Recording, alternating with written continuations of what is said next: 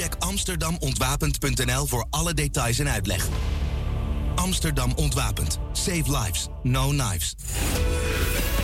Je luistert naar Radio Zuidoost. 24 uur per dag vanuit het hart van de Belmer. Via kabel, salto.nl en 105.2 FM in de ether. Amsterdamontwapend.nl voor alle details. Listen to Voice of Naija on Radio Razo every Monday from 6 o'clock to 10 o'clock in the morning for your spiritual lessons and upliftment. For community news, your interviews, special requests, and others. Tune into 105.2 megahertz ETA and 103.8 megahertz on cable. We delight and entertain you. Hey, we also have more stuff coming your way. We have business matters. We have social and educational matters. We have health and healing matters. We also have legal matters. For more information, call us on 020 368 1968. We delight and entertain you. Voice of Naija on Radio Razo every Monday from 6 to 10 a.m. Razo.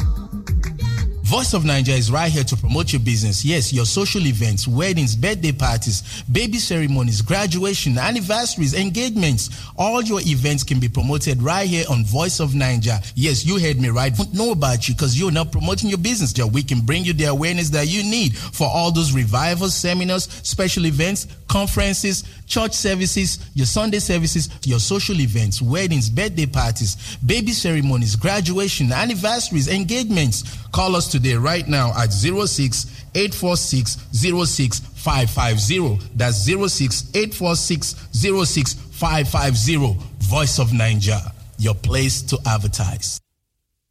Team Zuidoost helps you with all your questions regarding renting and living. Do you have questions about the amount of your rent, overdue maintenance, your lease, and our service costs?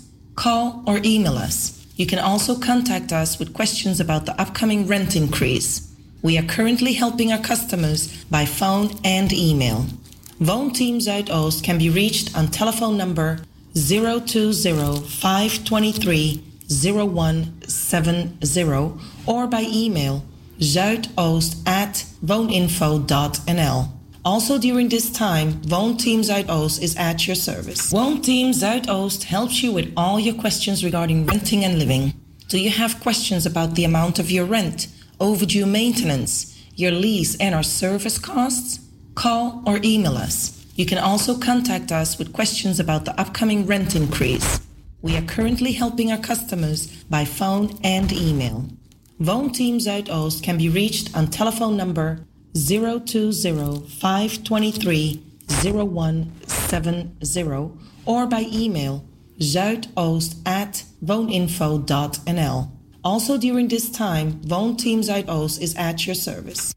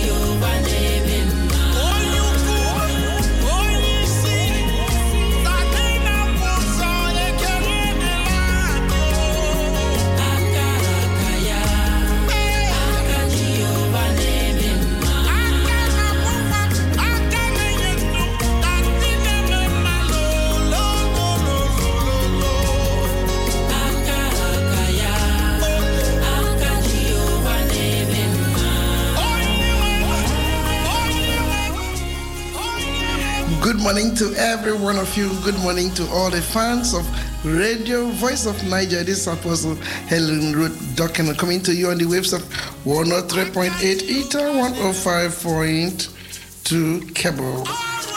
On your popular Radio Voice of Naija every Monday morning from 8 to 10.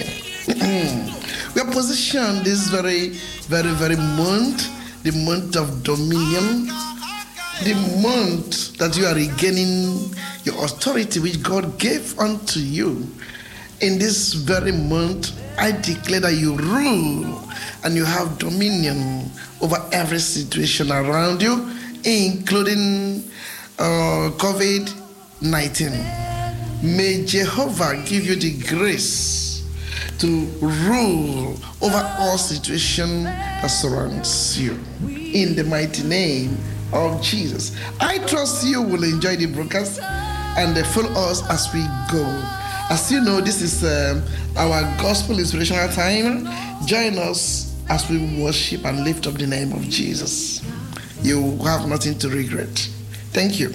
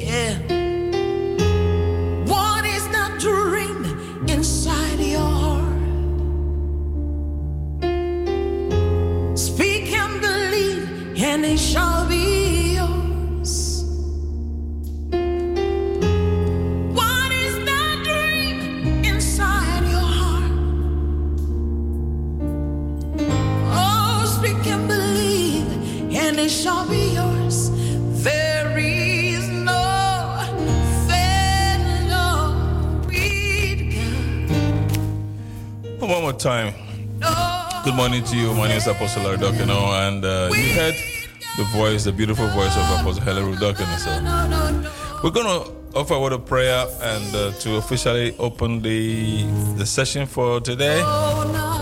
So if you don't mind, please join me. Let's pray. Father, we thank you for another day.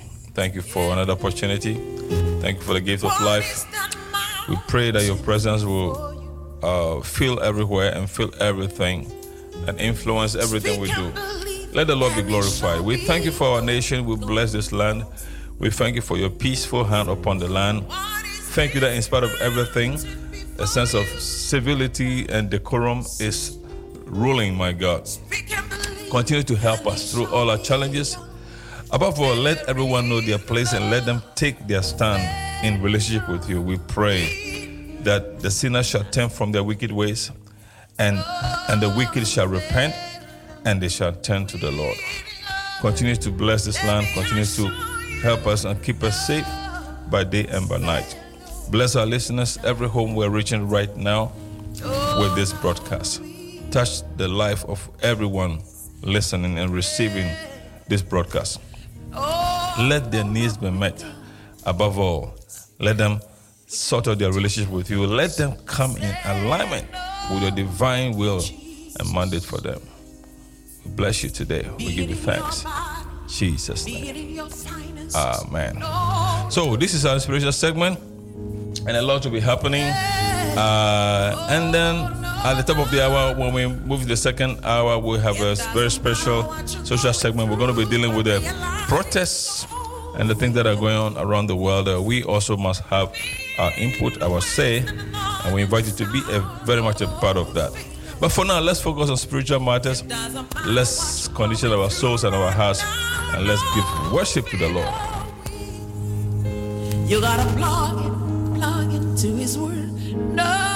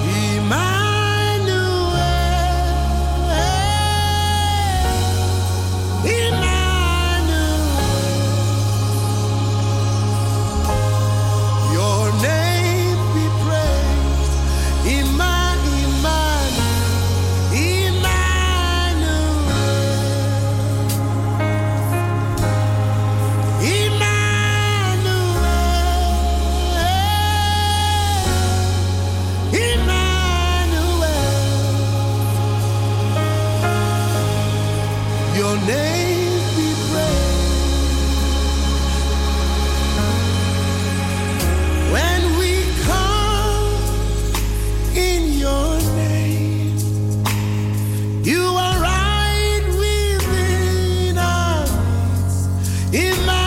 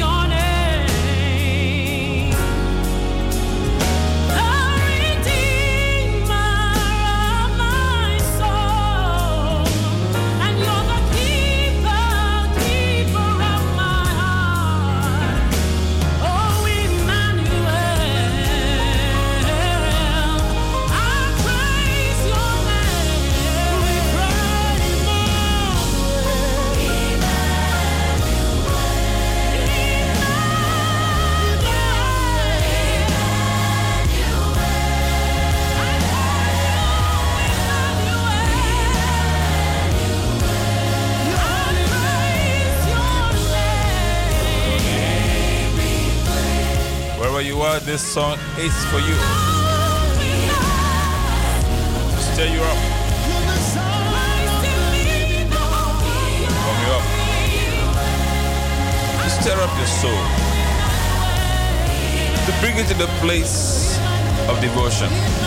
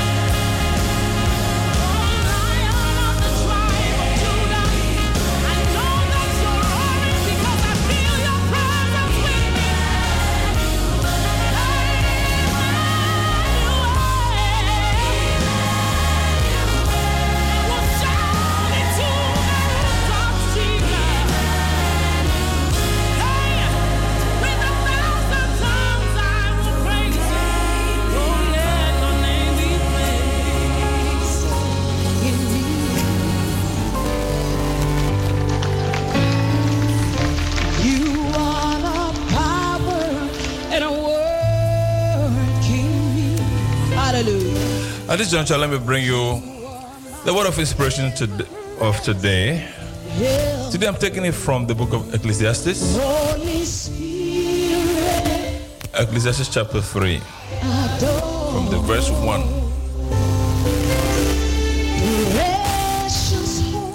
It says, To everything there is a season and a time to every purpose under the sun.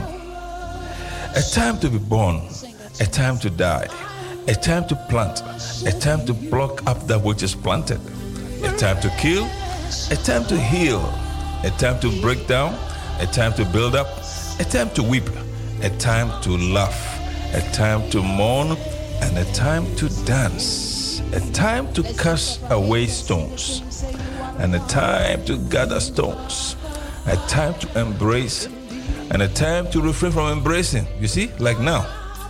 Ha, ha, ha. There is a time for everything.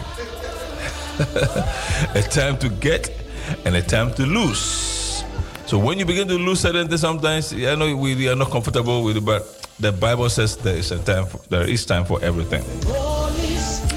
A time to keep, a time to cast away, a time to render, that's to tear, a time to sow, a time to keep silence, and a time to speak, a time to love, and a time to hate, a time of war, and a time of peace. Wow. God's word is so awesome. He said, What profit had he that worketh in that wherein he labored? I have seen the travail which God has given to the sons of men to be exercised in it. He have made everything beautiful in his time.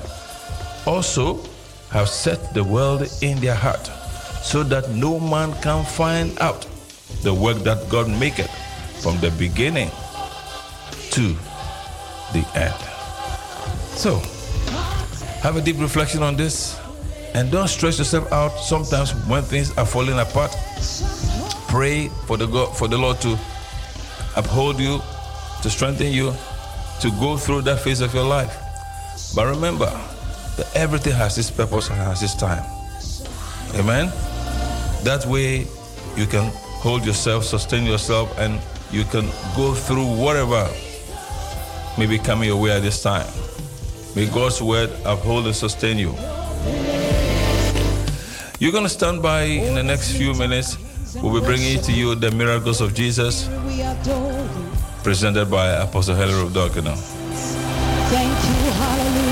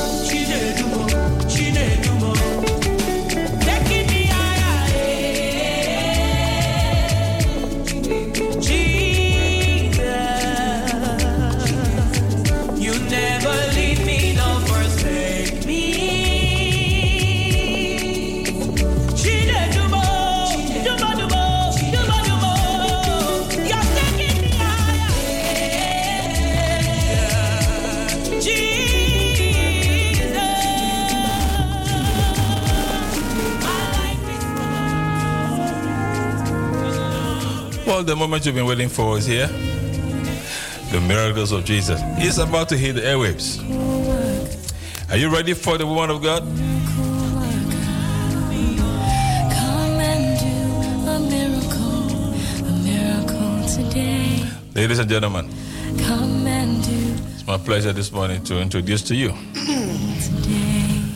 Apostle Hillary of Dokino. Thank you so much, Apostle Larry. Once again, all our fans all over the world, I welcome you to this broadcast. And I thank God for the privilege which He has given unto us to Come together again, even to hearing the word of the living God. Certain things we take for granted, but when certain things happen, then you begin to count your blessings and then you begin to know that nothing must be taken for granted. As much as we live every day and we live in good health, we must always glorify God. As much as we live and we live in peace every day, we have every right to glorify God. As long as we live every day and we are able to go out and come back peacefully, we must be able to glorify God. That you can go out on your own and you can come back by yourself without anybody leading you to where you are going. You must glorify God. And these are some of the things we take for granted. But I'm positioned this morning to open our heart to receive back kindness, receive back that, that privilege of, of being good and being kind to others because God is God of kindness. If I will get to what I want to use to bless us this morning, it's going to be topic pave your way through kindness. Because kindness is almost becoming something that is obsolete.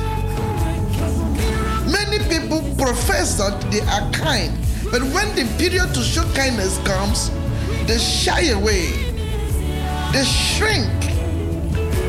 Others can do everything, they can pray and babble in very big tongues.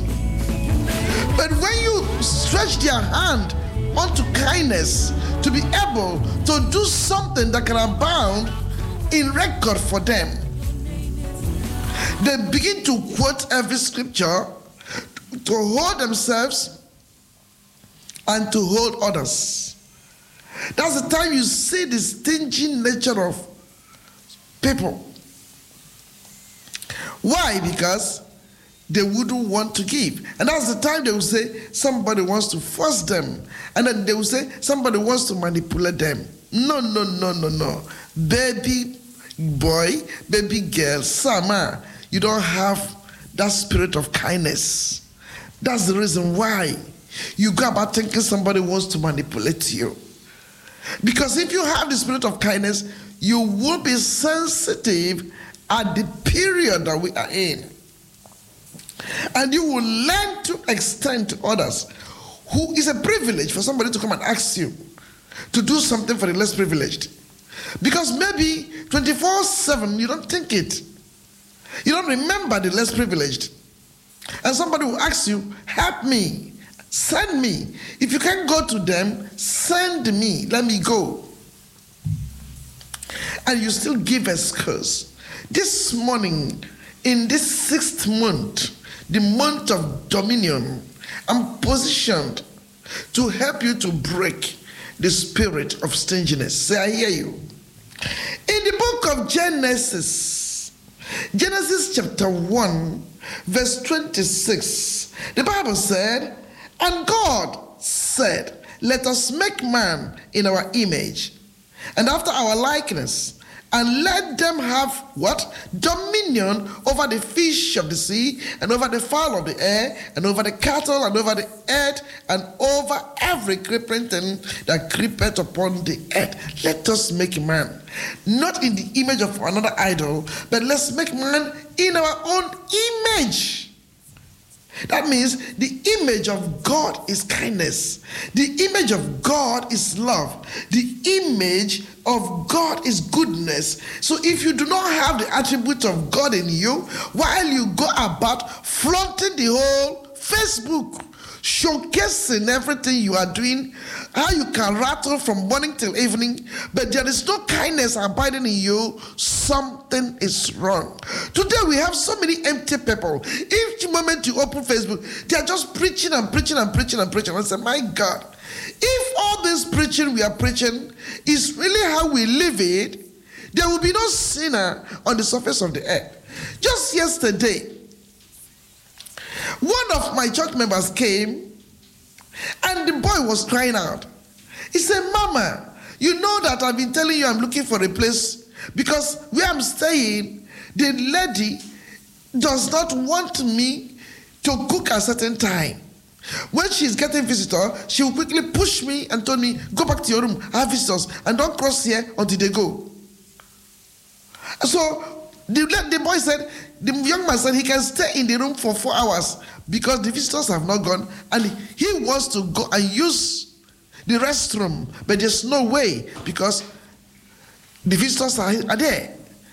I said, So how are you coping up? He said, It has been like that now for almost six to seven months. So that he's looking for a new place. So well, another friend of his told him, There's where I'm saying a woman wants to give one room a day. And he made mention of the church where this woman is going. I was so shocked that somebody from such a Pentecostal church, from such a living church, where they will use prayer and come and come when they're on the street, they are praying. Everywhere they're going, they are praying. They pray and they possess and they say power exchange power and power do this. All the power exchange power and power take power. They come to city, they exchange hands, and they call people's uh, believers go to their own church. People run, leave your own ministry and go to them. They don't care. You see, all this, those unethical things these people are doing. But you know, it doesn't really bother me because people are free to go to wherever they want to go. But what what what shook me was my church member was telling me yesterday, Mommy, I paid this money on Friday evening. And Saturday, I realized that my the, the, that, that my landlady now came to confess to tell me that he's so surprised for what I've been doing, what they've been doing to me, and now that they just want me to remain in that place in my house, that they will not trouble me anymore. So go, and I said to him, I said to her that I've already made some deposit to uh, to pack out from your home. The woman said, No, don't pack out, don't pack out, please. We promise not to disturb you.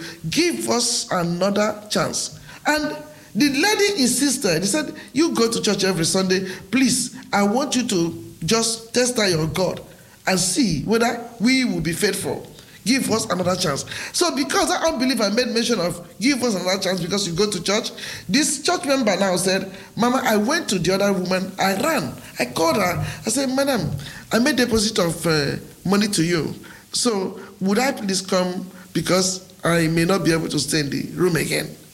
The other woman screamed, the one that is a tongue speaking, Holy Ghost, so called Holy Ghost filled woman, began.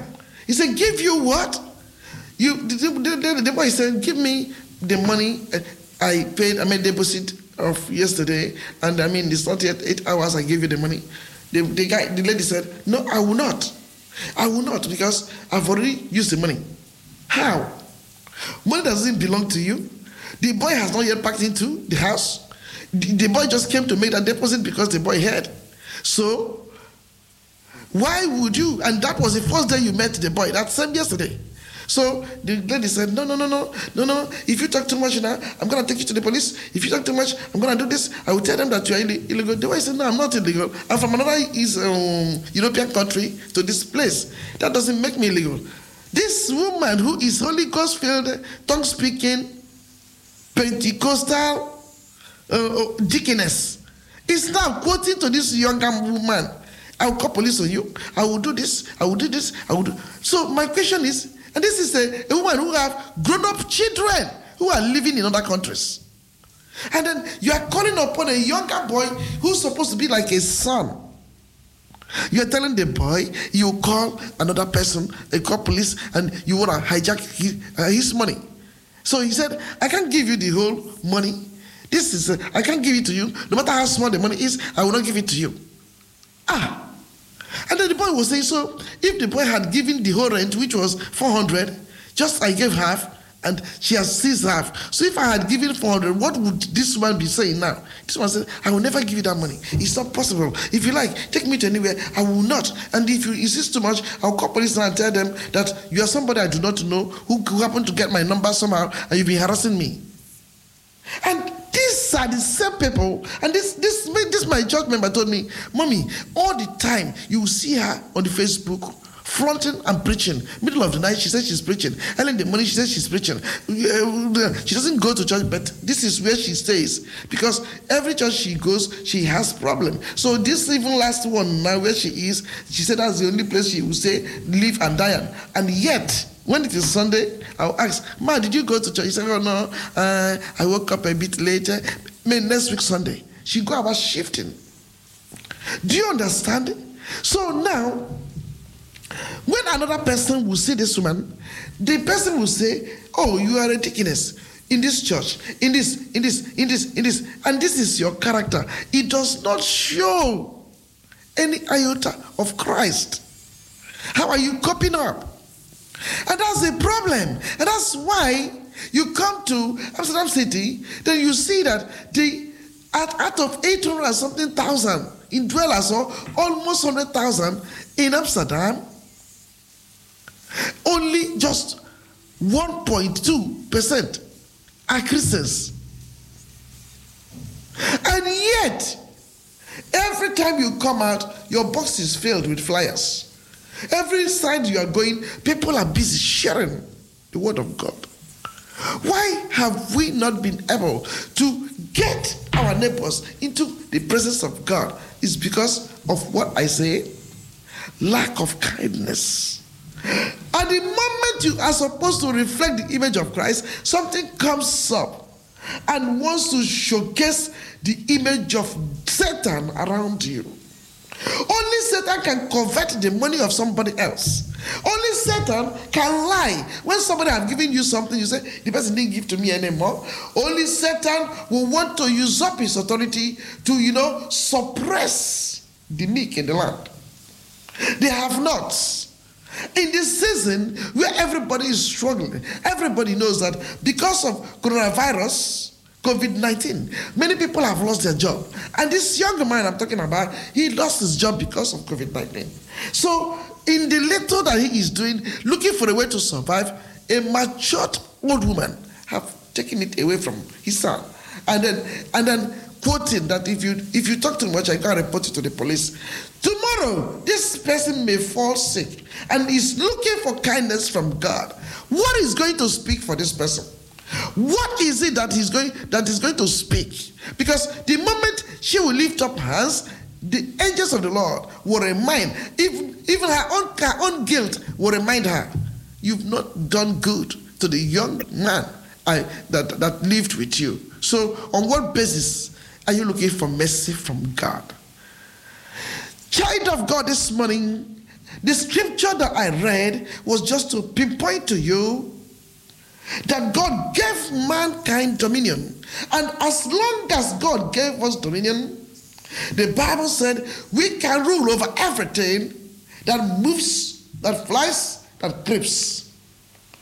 Every single thing that is moving around us, we can have dominion. So we can have dominion over every circumstance around us. Because the Bible said, and God made them in his image in verse 27, both male and female, he made them. And verse 28, God said, and he blessed them. And God said to them, that's to the man and the woman, He said, Be fruitful and multiply and replenish the earth, subdue it, and have dominion over every fish and over fowl of the air and over every living thing that moveth on the earth. Every living thing, that means including human beings, have dominion, including ill charactered behavior, have dominion. To this very wonder, wonderful moment, I want you to have dominion over selfishness. Have dominion over stinginess. When it comes and it wants to showcase itself, you have the right to say, No, it is not the nature of God the Father who made me in his image. This is not the nature of God the Son who made me in his image. God the Spirit who made me in his image. This is not their nature. So I will not allow any part of my body to be usurped by the devil. When he wants to borrow your mouth to speak ill, illful words, you hurting words that when people go about, when they hear, they think about it many days before it will leave them. You said no. You must have dominion over the character flaws that we are exhibiting, which is making people not to be part and parcel of what Christendom is all about. I tell us of a brief story in the book of Second Kings, chapter one, chapter chapter chapter uh, four, from verse one to eight. Second Kings chapter four, from verse one to eight, speaks about a prophet's wife. The prophet wife was there, not being able to exercise her dominion, not being able to I don't know to what extent she must have helped her husband.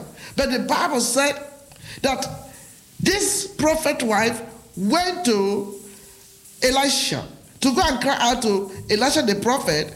He said, You know, my my my my my, my husband is devoted to you, and my husband served you diligently, but now my husband has passed on.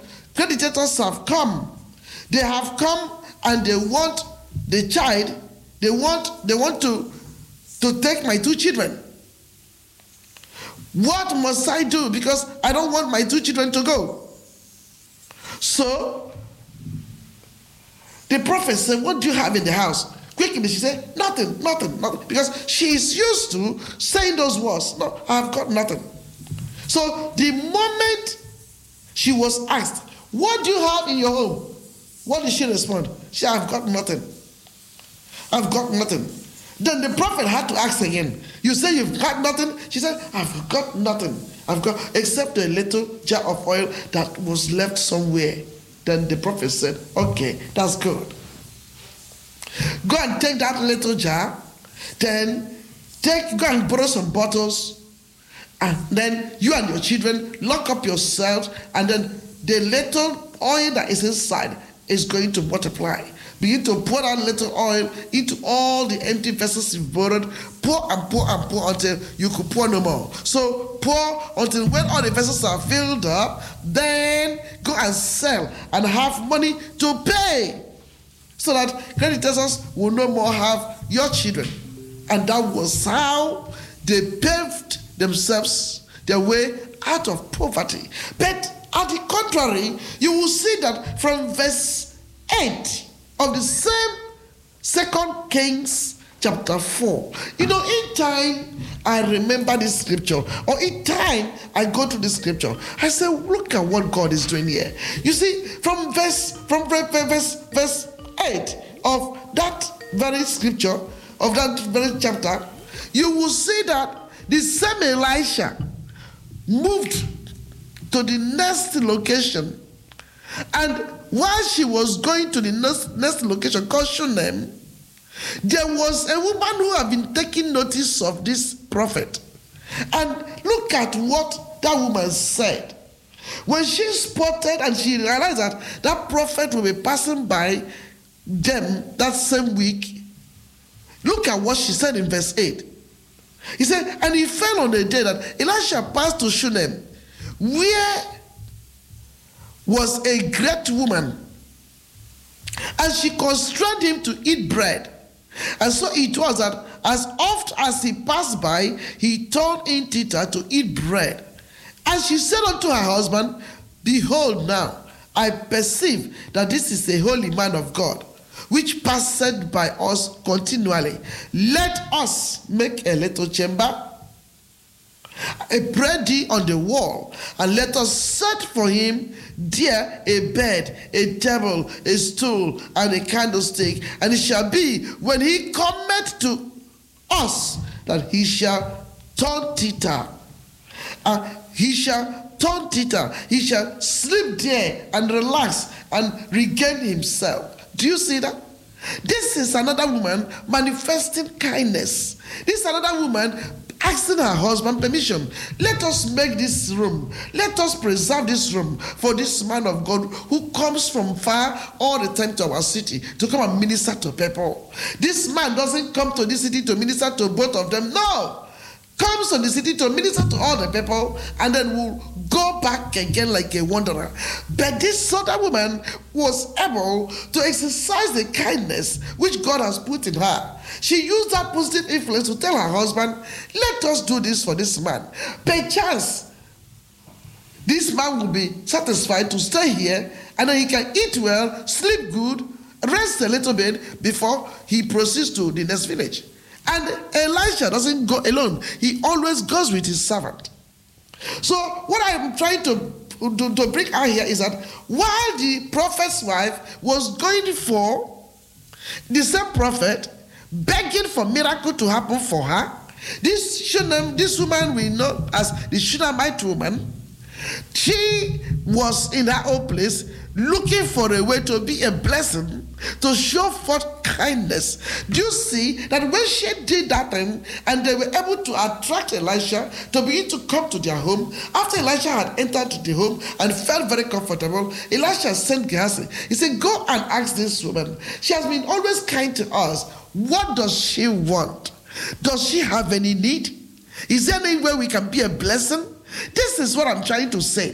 When you when you, who is listening to me, begin to show kindness, when you begin to do kindness, more especially in this season that we have COVID 19, people have lost their job, people are homeless, People do not know where the second meal are to come from. And you and I, we are seated in a very comfortable zone where we can eat all our turkey and eat all our chicken, eat every Friday we want, drink our cheese and drink our milk, where we can eat as much as we want as much as we are eating, let us try to remember those who do not have. So when somebody comes to you for a help and say, support me to carry a mission, don't quote scriptures. It's not a time to quote scriptures. This is a time to manifest. It is a time to showcase, to let the other person know, I may not be able to travel with you, but my money can go alongside with you. Do you understand me? Because the book of Titus in Titus chapter 1, verse 16, it tells us about prophets and, and bishops who carry very long titles, just like those who are paraded on Facebook. They carry so many long titles. Some of them today you see them, they are evangelists. Tomorrow you see them, they become apostle. Next tomorrow you see them, they are overseer. The next you see them, they become so many, they give themselves so many titles. It doesn't matter. That's the title you want to carry. And nobody is envying you. But in every weight you put on yourself, make sure you are capable of defending it. Otherwise, you are bringing a disgrace to the kingdom of God. Are you hearing me, somebody? Because you go about telling people, professing and preaching and, and prophesying and laying hands eh, and telling them God can do it. But when it comes to kindness, you cannot bear the fruit of the, the fruit of kindness. Have you not heard what the Bible tells us in Genesis? In Galatians chapter 5, 22, he says, And the fruit of the Spirit, they are this what? Joy, peace, long suffering, gentleness, you know, gentle or, oh, or oh, kindness, and, and faith, and, and the rest of them. Goodness, kindness. These are what? The gift of the Spirit that God will want you to bear forth out of yourself. Then in Titus 1, he says, Many goes about verse 16, professing that they know God too much, calling themselves of very big depths, carrying big titles everywhere, but they know not God. Is why? Because in works, he said, in works, they deny him. They deny him. They become abominable and disobedient unto every good work. They want to hear God, that God used them to heal. They want people to say God used them to cure. God used them to do and do and do and do. But when it comes to giving, they quickly adopt a new nature. When we are not talking about tithe here. We are talking about giving kindness, showing kindness to the have not. Child of God. In this season, God is calling us back. God wants that we exercise that. Show kindness, bear the fruit. It doesn't matter how dry you have been or how you've been lingering and deferring it, have dominion over that stinginess and begin to bear forth fruit of righteousness. Bear forth fruit that others will see and they know that indeed the Christ you are professing, you really have him. Have you not heard what God did? John 3, verse 16 For God so loved the world, for he gave his only, he first gave his only begotten.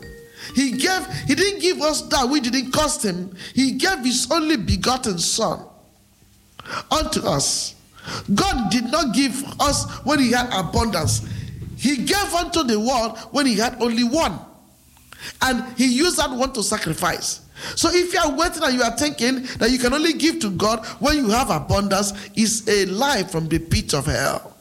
I demand and I'm asking you in the name of Jesus Christ that we profess that you have dominion over stinginess. You have dominion over hardiness of heart because it doesn't it make you ugly. It makes you ugly. When people will approach you as a servant of God, as a friend, and tell you, be a blessing, and that side of you comes off, it puts somebody like me off. I begin to question which God are you preaching that doesn't touch your heart to show kindness? That doesn't touch your heart to spare 20 30 i i sent some flyers to some of my friends so-called friends and i, I put i put i put in my flyer what i intend to do for the have nots those of them who like to steal people's vision, they begin to steal it, begin to do the same thing, and then begin to write back to me. Yes, I'm doing the same thing also for my own church. I want to do it for my own ministry. Yes, but myself as well, I'm doing it for my ministry. But at the same time, when some of my friends send, I still take out of the little I have and I give. I say, use and support the people. Our guests are standing by for the our social item, which is coming up shortly. Let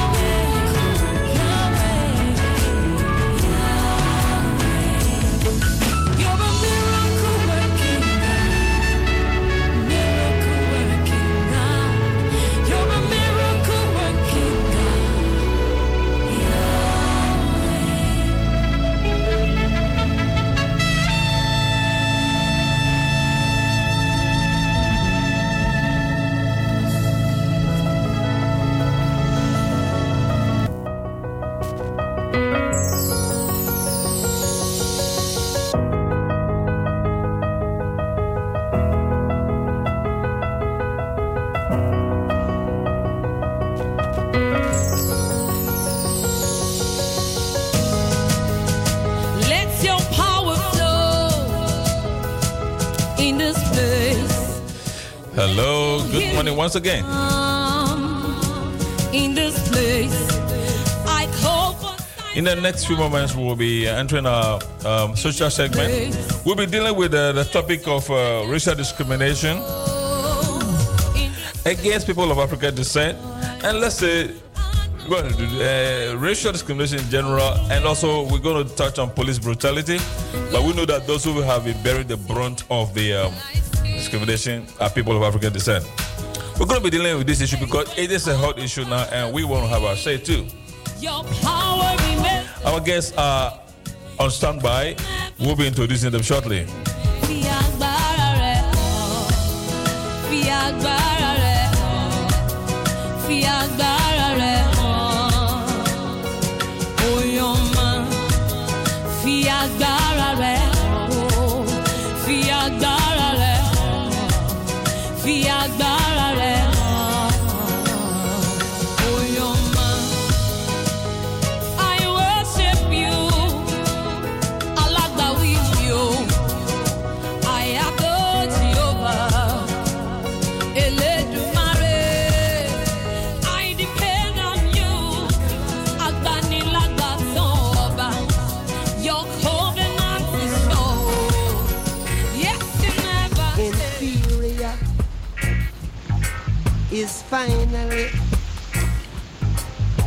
permanently discredited. Well, ladies and gentlemen, welcome, welcome once again.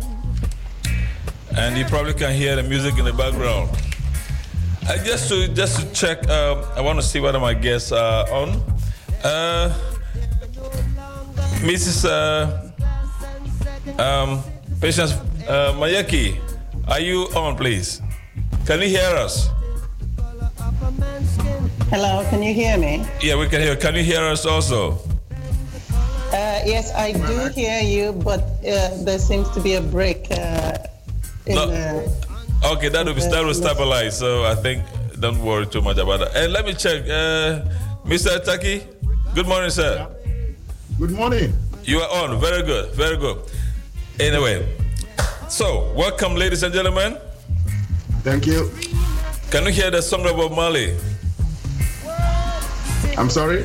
Can you hear that song about Marley playing in the background? Yeah, I heard it playing soon.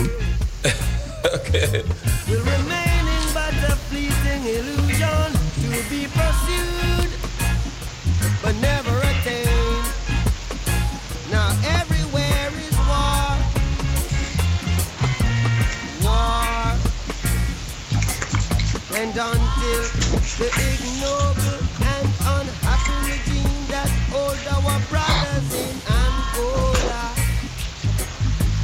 Mozambique.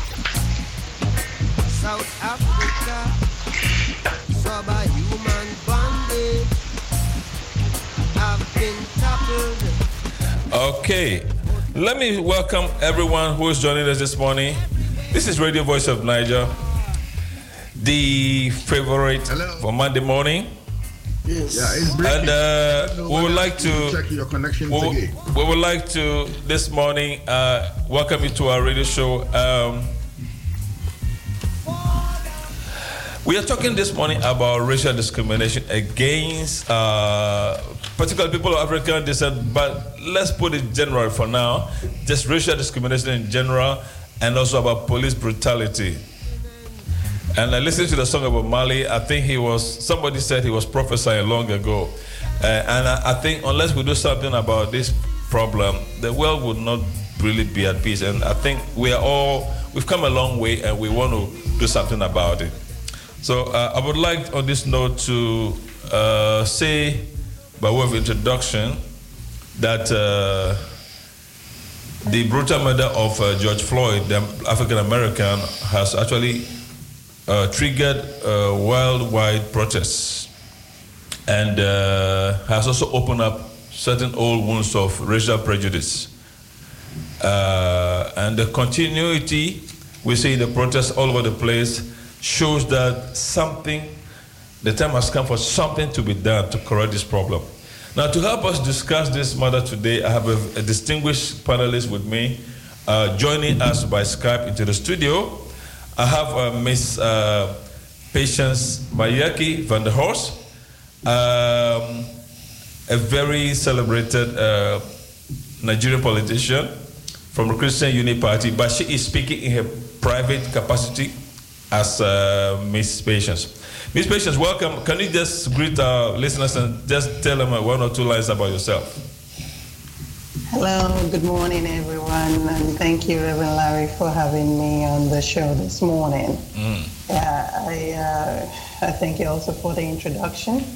Um, I've lived in the Netherlands uh, myself for almost uh, 15 years, um, and I work in the field of development finance. And indeed, as you said, um, I'm also a member of the Christian Uni, one of the political parties in the Netherlands. And for many who know me, last year I ran for um, the European Parliament elections.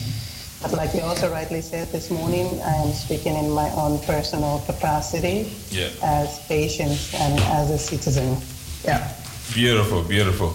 And then uh, next uh, guest is Mr. Emmanuel Osrobi Taki. Welcome, sir. I'm so delighted to have you too. Go ahead Thank and you tell our listeners uh, one or two lines about yourself. Well, my name is Osnobi Taki. I'm a Ghanaian and a senior police officer for that matter. I have also lived in the Netherlands for the past 16 years. And uh, I have usually been a social commentator and a panelist on most television programs here in the Netherlands.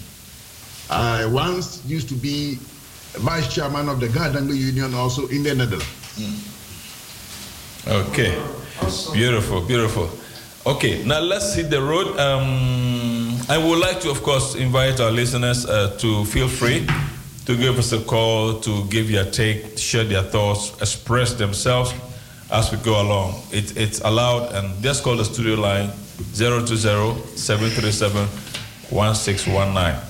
Now, first of all, I'd like to uh, ask to discuss how we got here, because it's been over a century since slavery ended, and it looks like our world is still uh, suffering the after effects of what happened years ago when others were subjected to subhuman conditions. Now, how come that we are still at this point? We have not really moved on further. It was just a couple of years ago that uh, South Africa was freed from uh, the grips of apartheid. And even then, we know that the effects of, of apartheid have not totally left the South African society. Now, can we discuss a little bit why we are still at this point? Why haven't we broken free from the chains of slavery and racial discrimination? Because I believe the two are connected.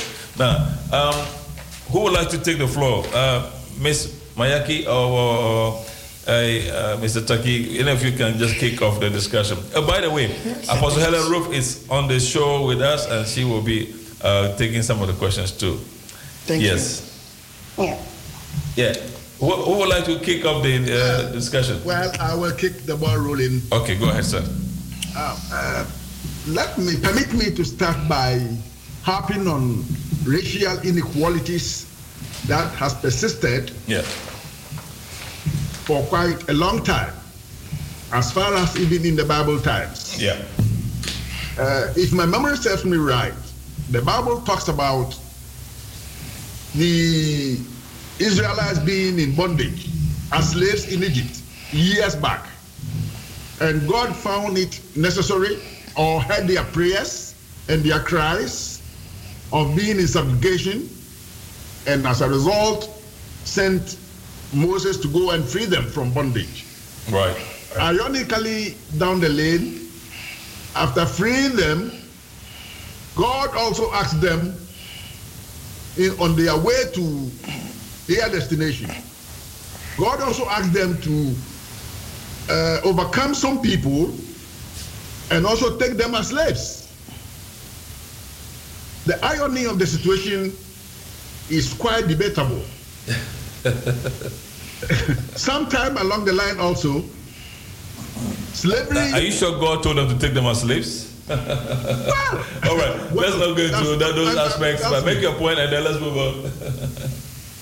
But uh, eventually, they also took some slaves. And the Bible even talks about it, especially uh, for the fact that uh, when you even buy a Hebrew slave, he has to serve you for seven years, and after that, he must break free.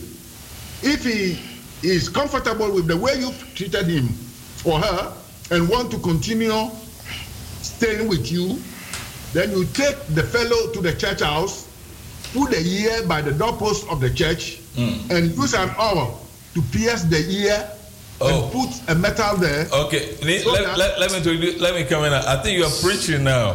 Go to the question. yeah, I yeah, am- okay, I okay. hopping on to tell you Yeah. how this thing was entrenched Uh-huh. since time immemorial. Okay, very good. Okay, now let me cut it there short. Okay, Uh, presently, yeah. uh, around the 18th century, hmm to be precise, around 1830, 1833, thereabout, Yeah.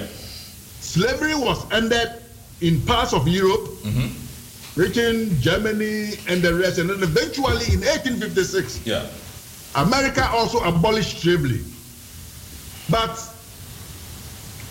what actually took place was that the chains were dropped from the necks, hands, and ankles of the prisoners, but they were still under the yoke of slavery in diverse ways.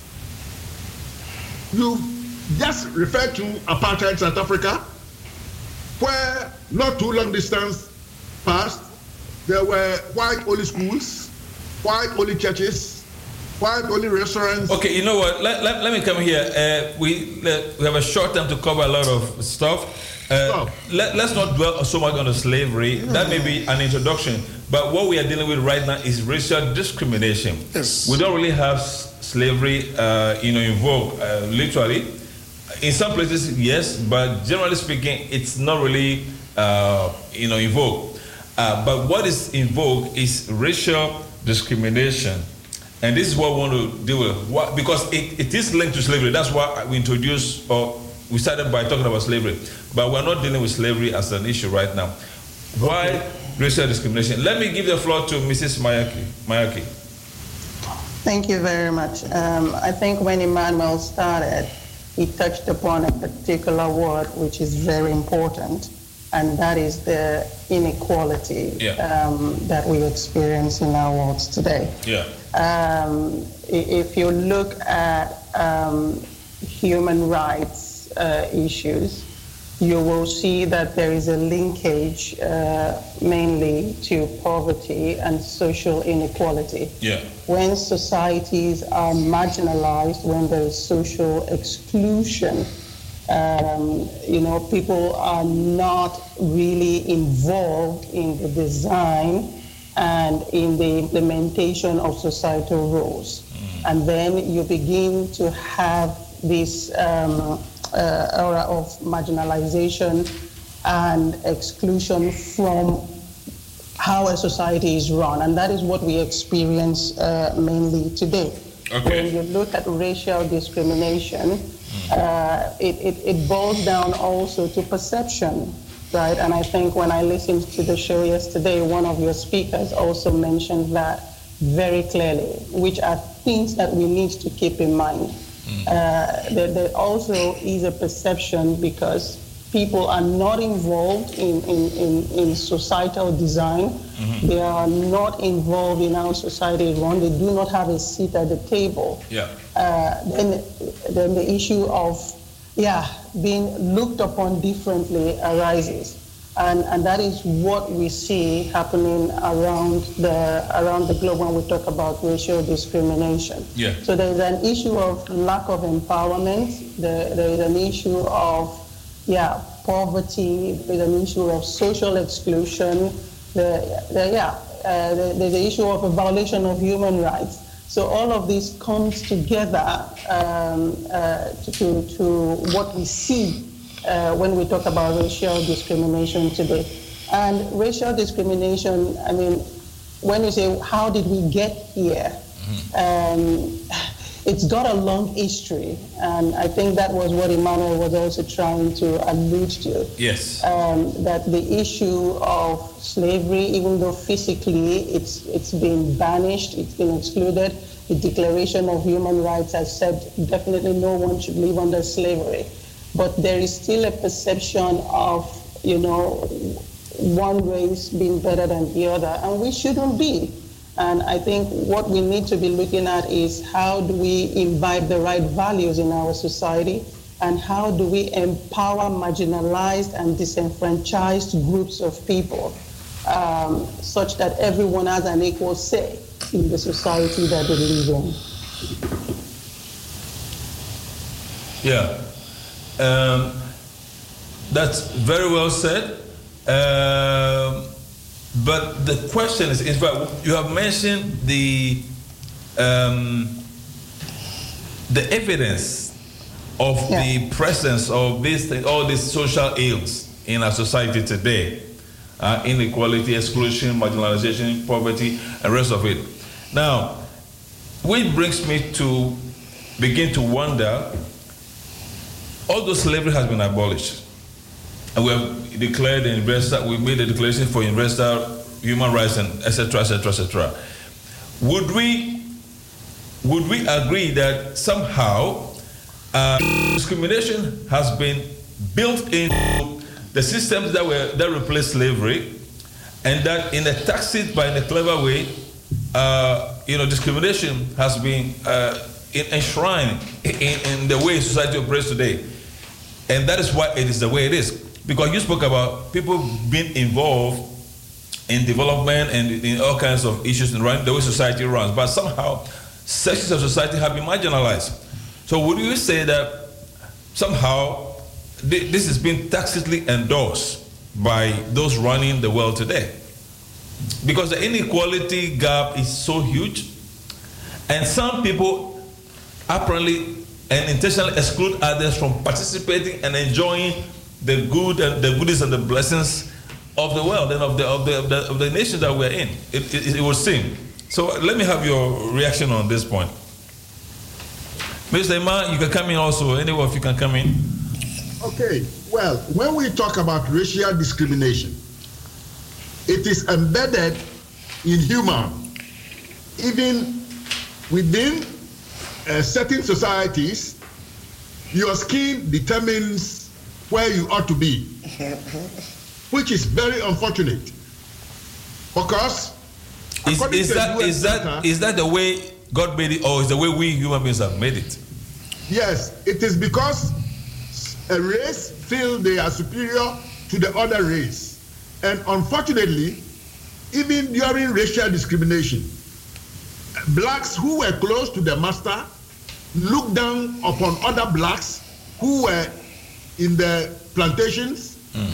and they sleep in the plantations. So the blacks slaves who were closer to their master and they serve them in their mansions and they sleep in the mansions also feel they are or they've been treated fairly more than those on, who live in the plantations. Hmm. So, regardless of the abolition of the slave trade, it has existed with mankind up to this present day. There are uh, countries where, unfortunately, when there is a job opportunity, it only goes down to the dark skinned people if the white skin is not willing to do such jobs. It's unfortunate, but that is what is prevailing in most countries worldwide. Okay, I hear you. So you are you are only. Oh, you also mentioned the fact that that is the status quo, right? That is what we can see. Okay. Yes, that is what but we can the see. question which has not been answered is, has it been so designed?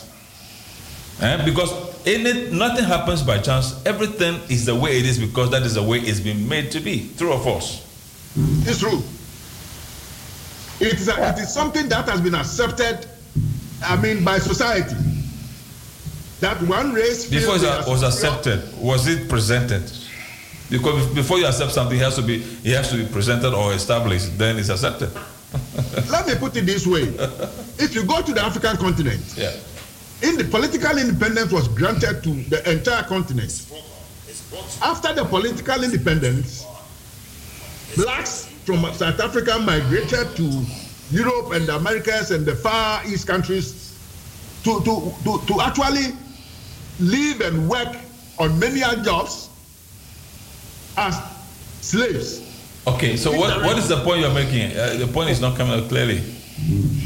Just make it subtly, If just I may, directly. if I may, if I may comment. Yeah, come in, If please. I may comment, I, I, yeah, I, I think from a, looking at it from a spiritual perspective, God created every man equal, Yeah. right?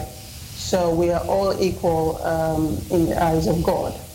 And uh, when we look at societies uh, and you ask the question, is this tacitly designed um, such that uh, society uh, accepts that there's racial discrimination? I, I would say it's more from an individual perspective.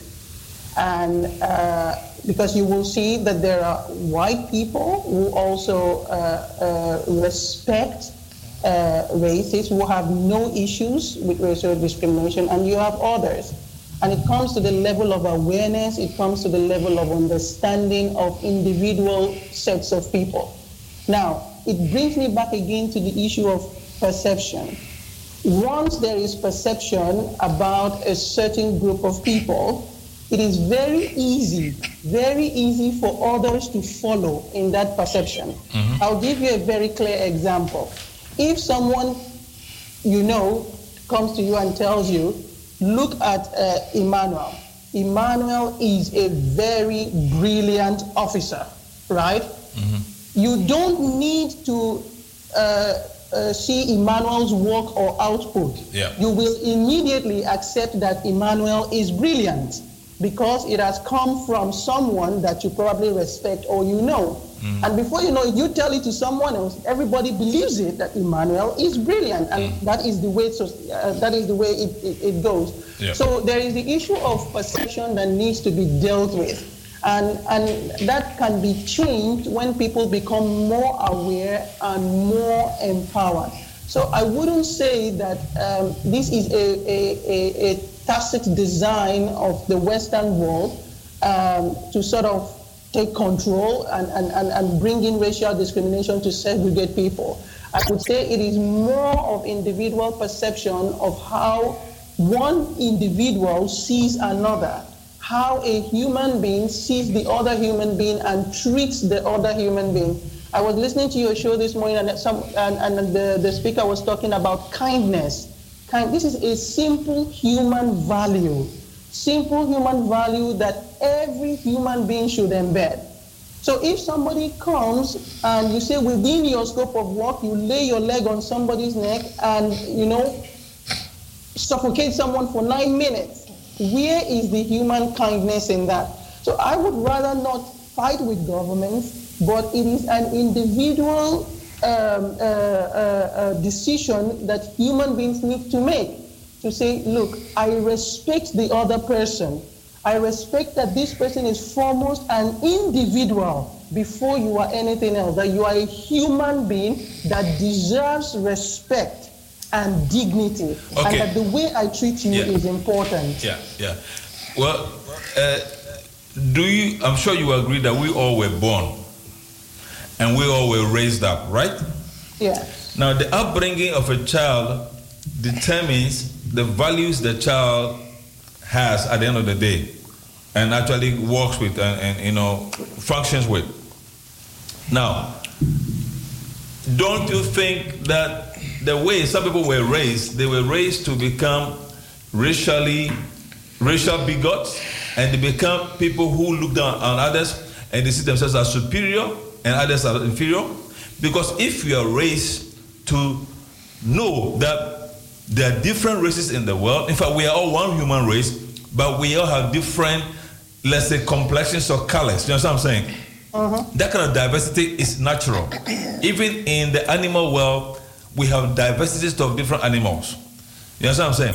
So it is so obvious. So when somebody is raised up with such a twisted value, and you are taught to see others as inferior and yourself as superior, I think that's a very poor upbringing. And these are the people who have become a menace to society, and they, they treat others with disdain and scorn, and they have made the world what it is today. So it's a, I think the upbringing which some people have gotten is a very bad one. It's a very poor one.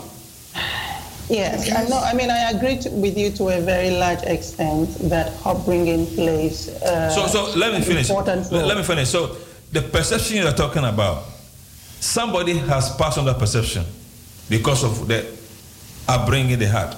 You understand what I'm saying? And that's what has caused the turmoil in our world today. Well, go ahead and if you want to say something. Uh, Mr. Emmanuel, come, on, come in as well at any time. You see, I am sorry to say, but uh, it is something accepted unofficially that your color determines where you should be in society.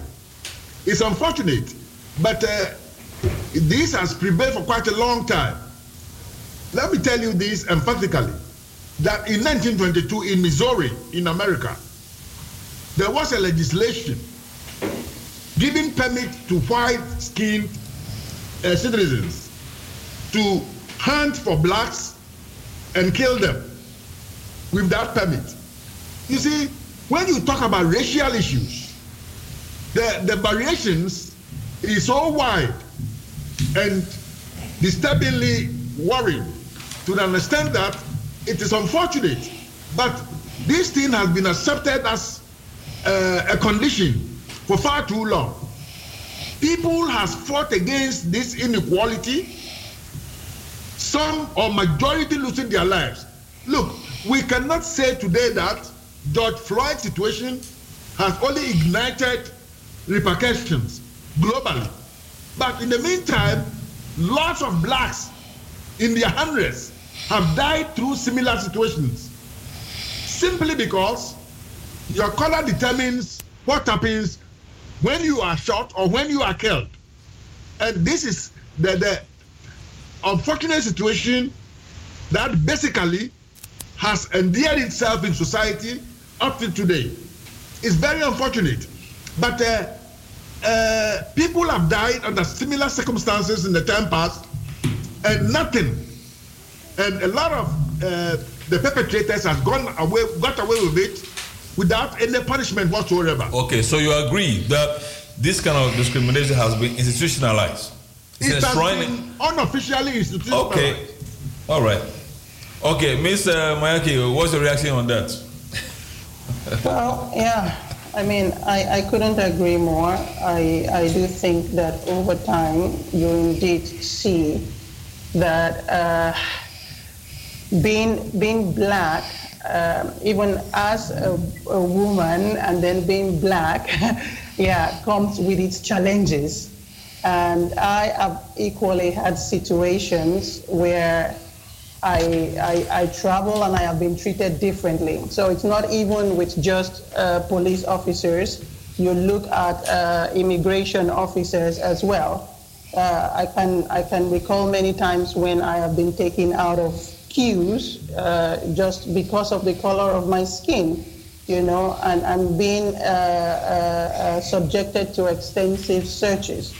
And if you refuse, yeah, I mean, I've had a situation where I've been told that even if I, if I refuse to step out of the line, uh, that I will not enter into the country. All papers correct and okay. And I said, why should I step out of the queue? I have my document here, attend to me. But I was told if you do not step out, you will not enter into my country. I look back and I was the only black person there, and I had to smile. So being a black person, indeed, ha- yeah, and, and having the black color skin or being a person of color comes indeed with its challenges, and we see that indeed has been institutionalized. So what we need, and going back to what you said earlier about values and upbringing, I think this is very key from different spheres of the society, both from parents at home, how they teach their children around values, teachers, what they teach their students in school. In, when I was growing up, we learned a lot about apartheid, right? We had civic education. Are those civic educations back in the school system? Do we have human rights education being taught to our children in schools? These are very fundamental things. When we talk about police brutality, what kind of trainings do these people get when they get into the academy? Should the police force be for just anybody? The, the bar should be raised very high for what makes you qualify to be a law enforcement agency. The way you treat people is very key. I will give you another example. There was a time I was on a trip, and I'd, when I'd arrived back in the EU, I'd been told that, look, because of the, the papers that you have, you do not have to stay in the all passport uh, uh, region when you have come to arrivals in the EU. You can go to the EU section. Yeah. So I went on a trip and I came back, landed in the EU, in another country, another EU country. And taking the advice of what I'd heard before, I stayed on the EU line, right? The immigration officer saw me from afar, the passport officer, and told me to move to the all passports uh, section. And he did not see my papers. I was still very much on the queue. But he asked me to leave and move to the uh, passport section. I looked around. I was the only black person in the EU queue. So I moved there because he insisted. And when I got to the front of the other immigration officer, I said, Look, I have my papers which say I can go to the EU side, but your colleague insisted that I move to the all passports uh, section. Is that correct? Should I be in the all passport or could I have been in the EU? And the lady, who is also white, said to me, Madam, you are very correct. You should have been in the EU section. And then I explained to her what a partner did. And she told me, Ma'am, you have a right to report. And because I had time, I said, Yes, I want to speak to your, to your superior. And I had to report the matter to the superior who apologized, apologized previously and said they will deal with the situation. So for me, it's important um, the trainings our law enforcement agencies get, the values that are embedded in individuals, the trainings we get from our parents, and what is taught within our educational system. I think these are fundamentals uh, that are key to changing perception around inequality and eradicating uh, racial discrimination in our societies. All right. Now, I think we have uh, paid lip service to these problems. I mean, I think we can talk about it from today to the next decade or next century. You know, I believe a problem can be spoken about, but a problem can be solved. What we need now is a solution, isn't it? Yeah. Now, the demonstrations which are go, going on all over the place is an indication that people want a different scene, a different thing altogether because they are tired of having police brutal, police brutalizing people. They are having tired of having uh, people discriminated against because of the color of their skin, and all these things are a result of uh, the you know the systematized uh, discrimination that we know about today. But let me come in here. Yeah. If if we just keep uh, putting our focus on uh, discrimination, then relating it only to America, what about black versus black? Situation because in South Africa, you see how blacks recently treated Nigerians. South African blacks recently discriminated against It, it was it was, business- because of uh, race. No, it was because of it was on economic grounds. I mean, they think they're taking their jobs. Well, that's the same way. That's the same way the Americans as well are thinking. That's the same way. Not only because when they begin to discriminate you, even in your place of job, you are being discriminated. So you cannot file the same job opportunity that your white counterpart is filing, uh, filing for. You cannot. But if we look at it from another microscope, then I ask myself, okay, just because we have the right to be in their land, we are privileged to be here. And then some, some we are born here or born in another Western world. But also we have Western citizens who are born in Africa. But you don't see them going to our political scenes to say, I'm in this constituency, I'm vying for this, I'm vying for that. Because if they go out there, they are there, like I see a bright man in my village vying for that constituency, who is going to vote him? Hello? Who is going to vote? Well, I don't know. No, no, no, no. Who is going to vote? Because it's like we, when we are talking about this discrimination, we only see them discriminating us. But we do we discriminate them when they are over there? I don't think we. And do. and if we, we are in their land, I mean, I mean, there are certain things we dare not talk about. There are certain things we can't be craving for. I can't be craving for maybe trying to go to so so when I know that that should be for those who are born citizens, those who are who are like they can't come to our constitu- constituency to begin to contest for election. They If- cannot. If they, uh, if they can become I don't think anybody will- I don't integrated think and anybody they are part of society, they can. I- I Listen, some of them speak in Igbo even more than Africa, us. A, a white can can take political. No, I think you are, you are, if you are some- the citizen of scaling down the problem to to. You are uh, entitled to the same rights. Yeah, exactly. You should be entitled. Yeah, but- no, but- no, wait, but wait. those Let, let, let me come in. I do not want us to scale down the problem to the level you are discussing. I, mean, that's a, another scenario altogether. So, but have We're you answered my about- eh, question? I'm coming. There- People of the same color Yeah. discriminating against themselves. What about that one? Uh, the, the, the example you mentioned about South Africa, Nigeria is in South Africa, that's a that's a, an isolated case. Because I think it's important we take were- we take out this they were discrimination. fighting for their jobs. We take out we take out this That's different discrimination from no, no, no. That look what we're talking from, about is from a- police brutality. No, no, because no. when we talk about police brutality, if you look at the internet, in the social media, eh, and see what police in Nigeria are doing to fellow Nigerians. Is it because of discrimination? That's what I'm going to ask you. That's why it's important we divide this topic because we can't be talking about police brutality and discrimination at the same time. Well, we are talking about racial discrimination, and police brutality is linked to that. Okay, so I think we want to deal with the thing on a global scale, and it's a problem people are demonstrating for. So let's not minimize it and make it look so, uh, you know, put in a small, small, you know, scale it down to this level. Okay, uh, what I want to ask now, uh, my, my precious uh, panelists, okay, what can people of African descent do positively to change this state of bias working from working against them? They have to change in the look. There, there's a lot we must do. If you if you come here, go to Amsterdam, um, Amsterdam, um, um, you see how our people are hanging there, while their while their own people are busy in their offices. Only you go to Amsterdam, Amsterdam, Hasselhoff now, you will see how many black people are hanging there hanging, hanging there, and not that they're hanging there being quiet, they're hanging there speaking at their loudest voice. Who would want this? Who would like it? Is that what's happening everywhere? I'm just giving you an instance. You, we go to America, we, you and I go to America all the time. And when we begin to mention those those sub uh, this um, uh, like uh, Jama- Jamaica and the rest of them, you see how it's just it's just like a carbon copy of here, here, here, Burma. But you have not answered my question. No, what I want The to say is that they is- got to look for job and do. The question is, They look for job and do because when you are contributing economically to the land where you are in, they will not. when you are discriminated against, you don't get a job. on, You, you hide get a job. You do something for yourself. You Uh, create something for yourself. Okay, all right. Let me get another point of view. Please, uh, our uh, Skype uh, guest, please uh, weigh in on this.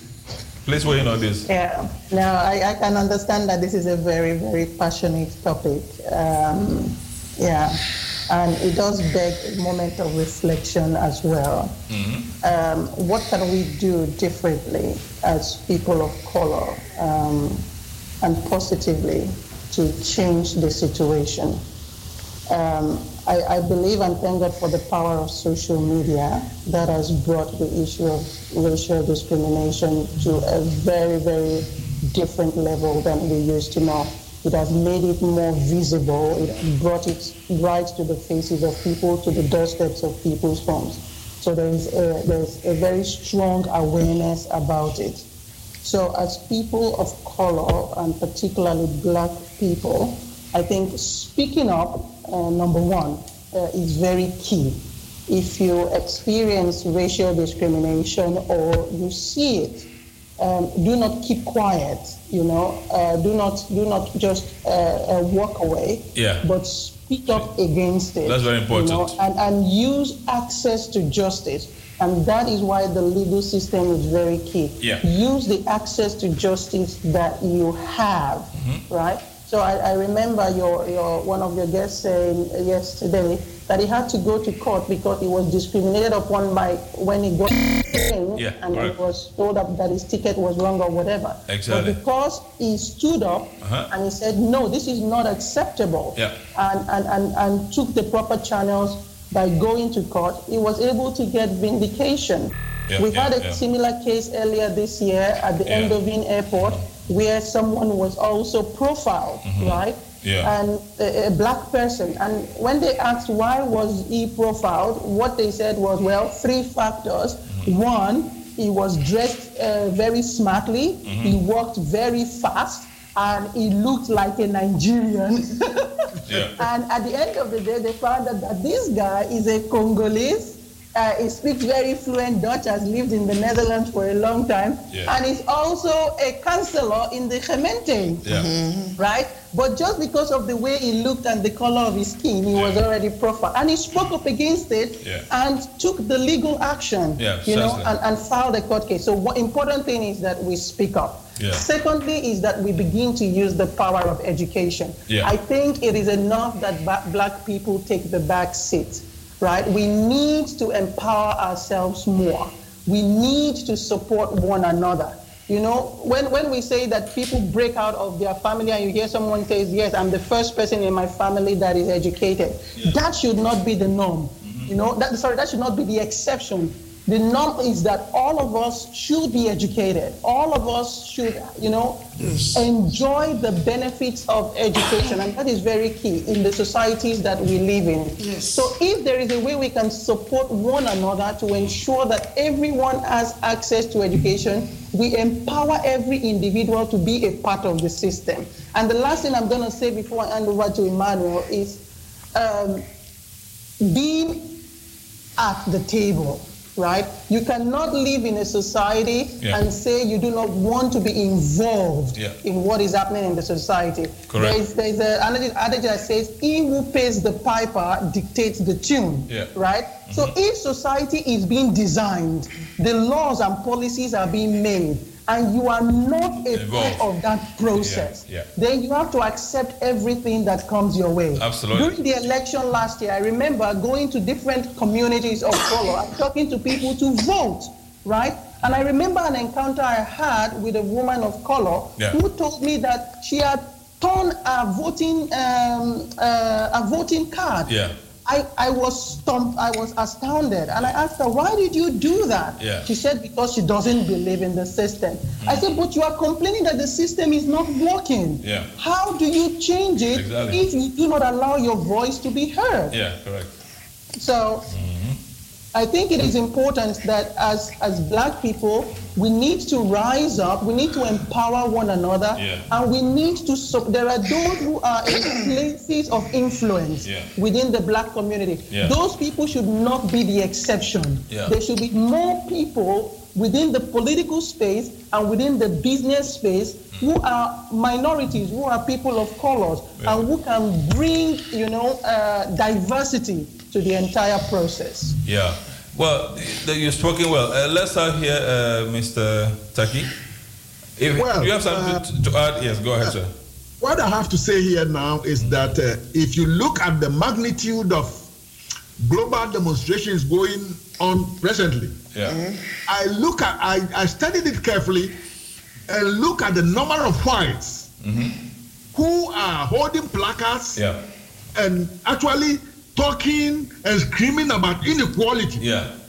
It tells you that the white supremacy among the demonstrators, they know what has persisted for far too long. Mm-hmm.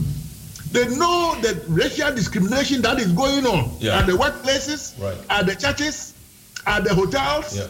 and everywhere. The whites are aware, but as if those in authority has closed their eyes on the cries of the minority. Yeah. At the burial of uh, George Floyd, Yeah.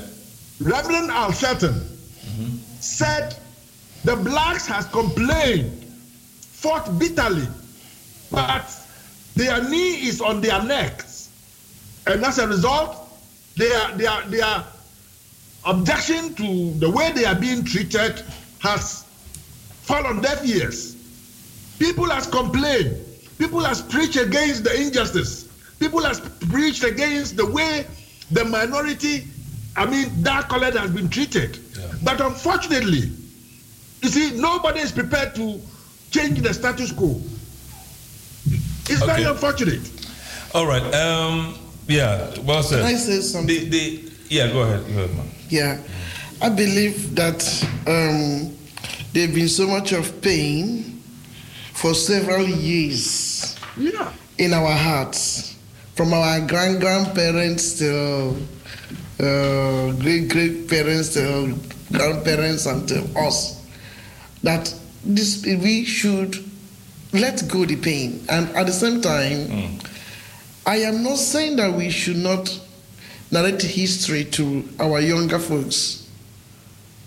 Like if what I was there was something you were playing in social media last night. You were playing before we slept. Uh, you know where those kids in school were lamenting about racism, and then these are kids of four years, five, five. What do they know about racism? So it's what parents have been speaking in their home. Because you don't expect a child of that age to know too much, like what I was telling them speaking. They, they may have been brainwashed. Do you understand? So we should we should not be speaking that way to our kids. We should not, as much as those experiences are very bitter, we should not be pouring it over from generation to generation, and then the kids stay at home, fumbling already, fuming, fuming before they go to school. And then when they go to school, bam, they quickly meet the people of the opposite race, whether it is there, you see them already Uh, wanting to attack each other. That shouldn't be that way. The white family must not be letting their kids think you are too superior. nor the black family, color family, letting their kids know they will treat you. Because sometimes those things don't even want to exist, but because we've spoken them already in the atmosphere and they are taking manifestation. Do you understand me? So we have to minimize the rate upon which we speak it. Yeah. Because sometimes, even sometimes, I've been in places, you and me, we travel a lot. When we are in a place where people want to just make us feel that we are the only blacks there, what, do we give them the chance? We still feel so comfortably, drink whatever they are drinking, laugh as much as we want to laugh, go, go and join them and dance, and then they see that no, we've broken through that, and- because we don't allow them to make us think we are the only blacks in this boat. We've traveled many times in a ship, we are the only two. And then they will want to begin to interview us. Why are you here? And what? Why do you think you are selling with us? I said, we are not selling with you. We are selling. we are just we are, we are just on a cruise. We just want to enjoy our marriage. So it's unfortunate that you are here. But mm-hmm. if you want to make yourself like a scapegoat, all right. But for us, we are just selling and we want to enjoy ourselves. And then they said, oh, oh okay, okay. Because and sometimes my husband will be looking for a way to make them feel comfortable, even though he knows the question they are asking. But myself, I will give it to you direct. Hey, I'm not here for you. Just let me be myself, you know. I'm, I'm here comfortably with my husband, happily married. So leave me alone because my world is complete now. Then you know that I don't even have chance to know that you're looking at me as the only black. Okay, let, let me hook up on that. You see, one of the things I think we should do, one of the things everyone who feels belittled and you know suppressed, you should be become assertive. And this trying to speaking and putting yourself down is another way of making somebody have superiority over you.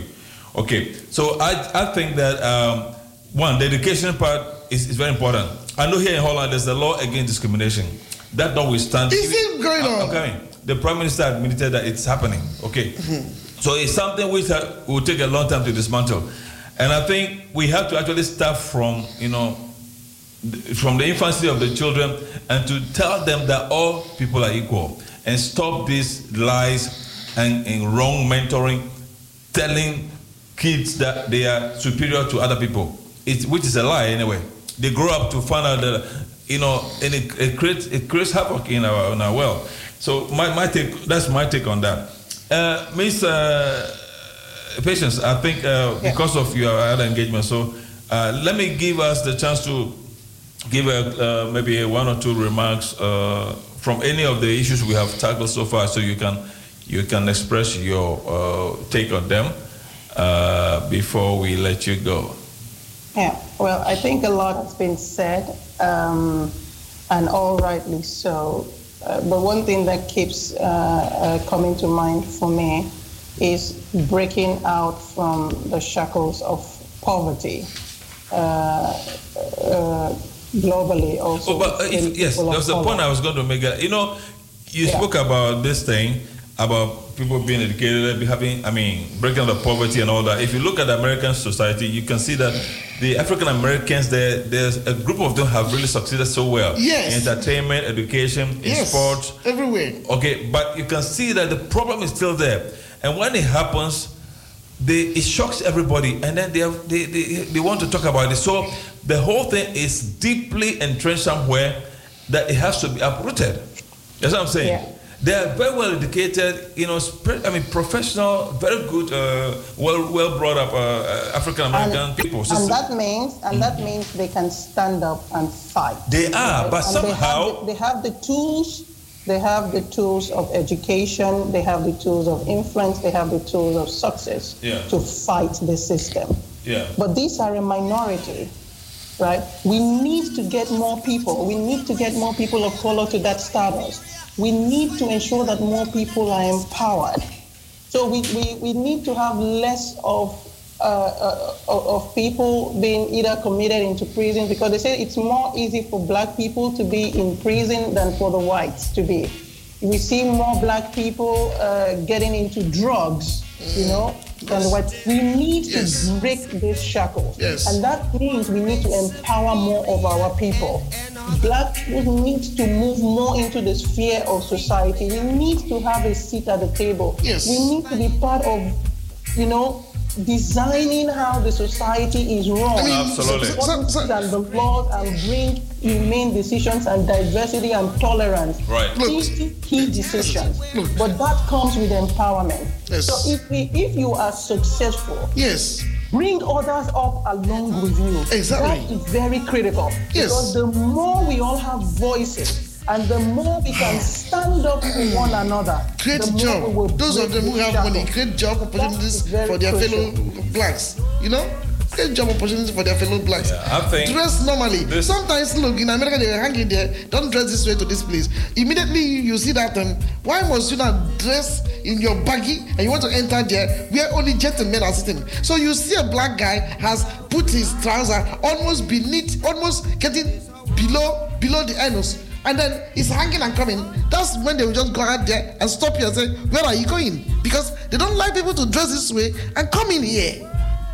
Do you understand me? So if we don't want to be discriminated, let us Not all black Be dresses are careful. in it. These are just some, uh, you know, usual. No, it is. No, no, no, no, no, no, no. Look, look, look at this guy. This guy, this guy that was killed presented a counterfeit twenty No, twenty dollars. let's not go into those specifics. No, but we're not we're not going into that. But these are the things. These are the things that are making them when they grab uh, the black, they want to just maltreat them.